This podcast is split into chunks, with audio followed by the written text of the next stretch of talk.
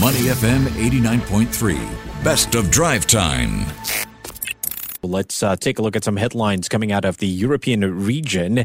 Uh, what can we expect from the G7 summit in Japan? That's uh, set to start tomorrow till May the 21st. We're also going to take a look at the United Kingdom feeling more heat from their Brexit decision. On the line with me is a good friend, Dr. Samir Puri, who is visiting lecturer in war studies at King's College London and the author of the book Russia's Road to War with Ukraine. Dr. Samir, good afternoon. Good afternoon, Elliot. Great to speak to you again. Uh, it's very nice speaking with you, and I know you're all prepped uh, for that uh, talk you're giving tomorrow at ACM.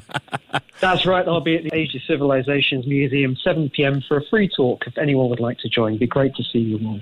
That's going to be quite excellent. All right, uh, Dr. Samir, let's uh, start off with the G7 summit in Japan. It starts tomorrow till the 21st of May. Key issues, I guess, China, Russia, and I bet the U.S. debt ceiling is probably going to make the headlines as well. Uh, what are you looking at here? Yeah, exactly. So, of course, the G7 is a grouping for the world's most economically advanced democracies, but this is a geopolitical G7 because, as you mentioned, it's really Russia and China. And the thing with these big international summits is it always comes down to, at the end of it, can you get a joint statement out of the seven prime ministers or presidents that are there? So, of course, over Russia, its aggression in Ukraine, that's easy. That's a no brainer you will condemn it. All seven G7 members will do so.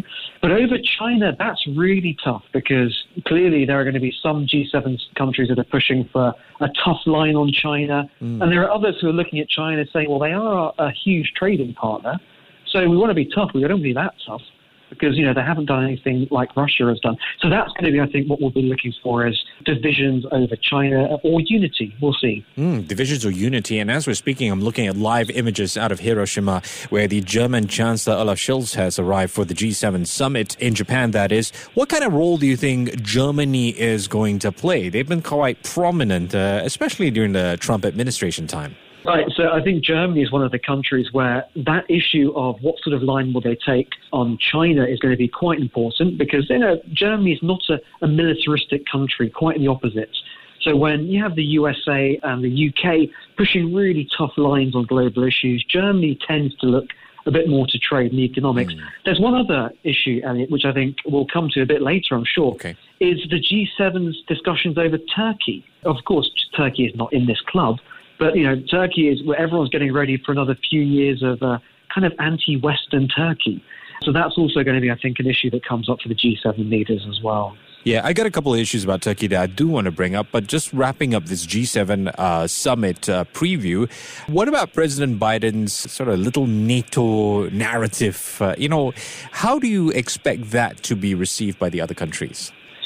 Yeah, so tricky so, one. But Biden, as you know, he, he had to cut short the trip to Asia and, and Australia. I think everyone caught this in the headlines a few days ago. Yeah.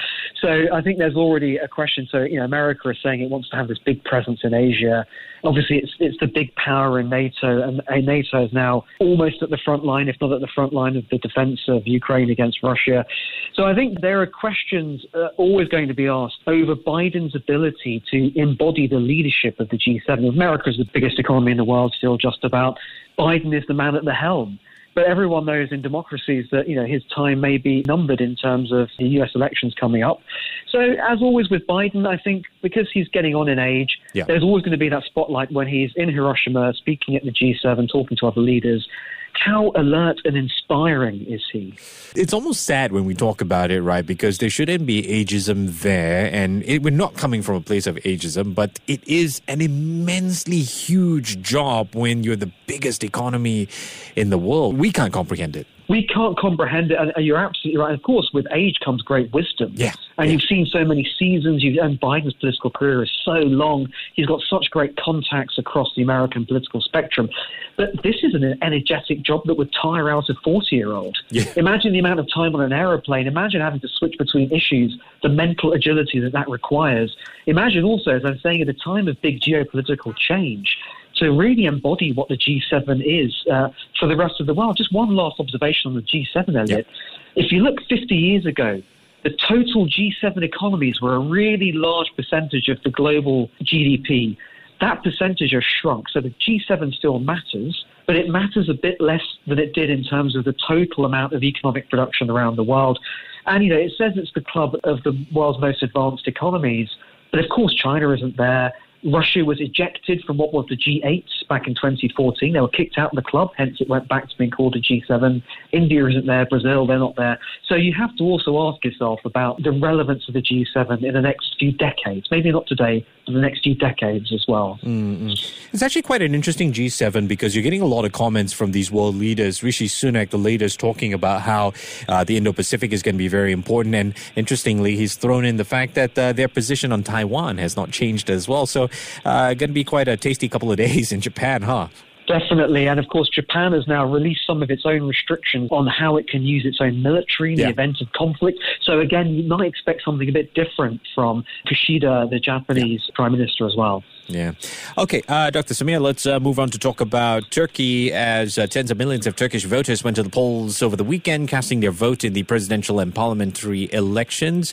Uh, what do we know about the uh, Turkey election style? What do we know about the outcome as well? We know that the initial expectation, certainly in Western Europe, and the hope rather, is that the opposition candidate Kemal Kılıçdaroğlu, which is a difficult name to pronounce, uh, was uh, going to possibly challenge Erdogan, who's been in power for the best part of 20 years.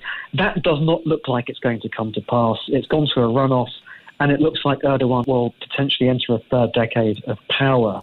So, with that in mind, the West is bracing itself for a Turkey that is actually quite ambivalent to, to Western Europe and to the USA, and very happy to talk to Russia and to actually play this kind of middle ground role, mm. uh, talking to you know what the Westerners describe as the autocracies as well as their own democracies.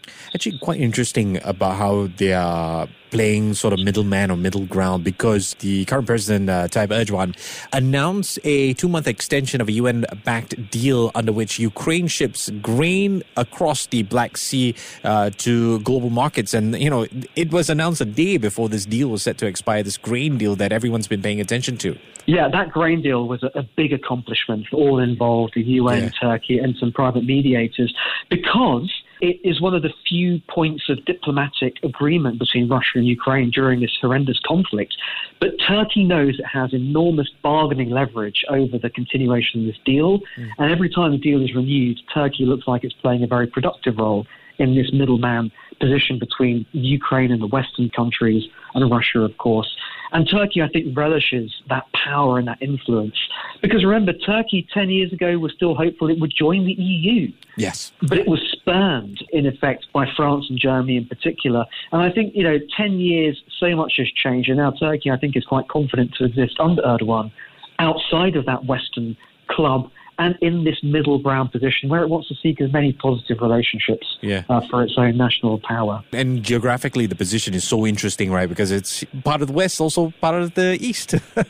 Uh, historically, yeah. Istanbul, or what was Constantinople, you know, in, in yes, centuries gone by, yes. straddles the Bosphorus. Everyone who's been there, you physically feel like you are at the meeting point between East and West. Such a fascinating country to visit. Yeah, not quite the time of Mehmet, but still very historically interesting. Although I am curious, uh, Dr. Samir, talking about uh, Mr. Erdogan, would I be correct to phrase it this way? I mean, what makes him so well liked by the Turkish people? I mean, I haven't been to or worked on Turkey for just mm, over mm, a decade, but I did actually earlier in my career. I worked on something to do with the Cyprus peace process. Okay. And at the time, I remember Erdogan's grassroots appeal. He played football, soccer.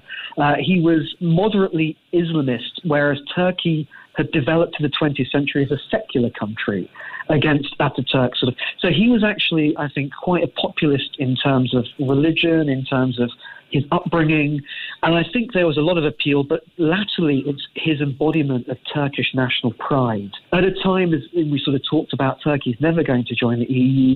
Turkey's been criticized by America for buying a particular Russian missile system, for example. Erdogan kind of embodies a spirit of, well, I don't really care about this criticism. I'm going to do what's good for, for my own country. And that's very frustrating to Turkey's partners. But I think there's always going to be a possibility of some kind of appeal but having said that, his suppression of protests in Turkey in, I think, 2011, 2012, has also been a cause for great unpopularity amongst those who oppose his rule. So, I mean, this is really the sum total of what's happened in Turkey's election. It's a very divided country. Mm but Erdogan looks like he's still going to edge to a victory through those divisions. Talking about divisions, uh, I want to talk about the UK. Uh, while uh, Mr. Rishi Sunak is busy at G7 and uh, talking about the country's position on Taiwan, being challenged about China, I want to talk about the other issue that they're facing the Brexit deal or the fallout of Brexit. We're looking at some of the world's biggest car makers uh, calling on the government to renegotiate part of the Brexit deal or risk losing parts of its car industry. Dr. Samir, where is this warning coming from? And I guess for those of us who, who aren't aware, how does Brexit affect the automobile industry in the UK?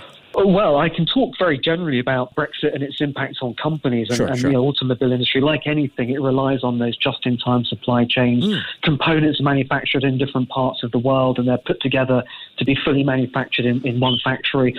It's very complex doing this across the red tape of an EU to UK border. And also because the regulations have been in some flux. As you know, the Conservative Party has, has tried and succeeded to renegotiate parts of the Brexit deal it's a lot of uncertainty for business. And you know, when you're a business, what you're looking for is, is some certainty, some predictability. Certainly with automobiles, the UK's domestic automobile industry really, I think, collapsed, I think it's fair yeah. to say, in the 20th century. I was an undergraduate at Warwick University in the Midlands, and nearby Coventry, the town of Coventry, was famous in its heyday for car manufacturing, but no more. And you have that sense of industrial decline in parts of the UK. So, really, with car manufacturing, you're looking at foreign companies uh, who are investing in plants in parts of the UK rather than domestic British companies. And I think that really is the issue: is is the UK an attractive, viable, and predictable uh, location for that kind of investment? Mm. But having said all of that, there are plenty of companies that are still investing in the UK. But I have to say, I think it's less complex if you're on the services side uh, than perhaps if you're on the sort of physical manufacturing side. But I, that's just my impression, I think, about post Brexit business environment in the UK. I got a feeling during that time, uh, Coventry City also had a pretty decent football club. But the days of Robbie Keane are done. I'm sorry about that. Uh, Dr. Samir, interesting point. Uh, Sir Keir Starmer, uh, speaking to Sky News, said that the UK needs an improved Brexit deal with the EU. Is he seven years too late? I mean, how would this even be possible? Well, you know, the Labour Party has always had a very odd position on Brexit, which was Jeremy Corbyn, Keir Starmer's predecessor, actually supported Brexit. And you'd think the opposition party would be able to oppose the policy. Well, they can't. They just have to oppose how the Tories have approached Brexit, which is a very, very different thing. So I think there's it's become a political football. And Keir Starmer is uh, looking at, I guess, probably adjustments rather than fundamental, massive fundamental shifts to try to differentiate their position. But just imagine what this looks like from Brussels, from the, the European continent, uh, the mainland of the European continent. You're looking at these two British political parties, one in power, one out of power, always talking, fiddling with the deal. I mean, is this going to go on forever? And what sort of impression does this give you about the United Kingdom? Because it's very possible Labour will be the next government. Yeah, yeah. And it's not so much are we back to square number one, but will Brussels now receive a brand new negotiating delegation from the UK, now sponsored by the Labour government, saying we want to adjust things in a very different way. And that, I think, is, is going to be a difficult thing to manage between Brussels and London for, for years to come. All right. Uh, speaking with uh, Dr. Samir Puri, who is visiting lecturer in war studies at King's College London and author of the book Russia's Road to War with Ukraine. Dr. Samir, I appreciate your time. Take care and have a great Thursday evening. Fantastic. Good to speak to you, Elliot. To listen to more great interviews, download our podcasts at moneyfm893.sg or download our audio app. That's A W E D I O. Available on Google Play or the App Store.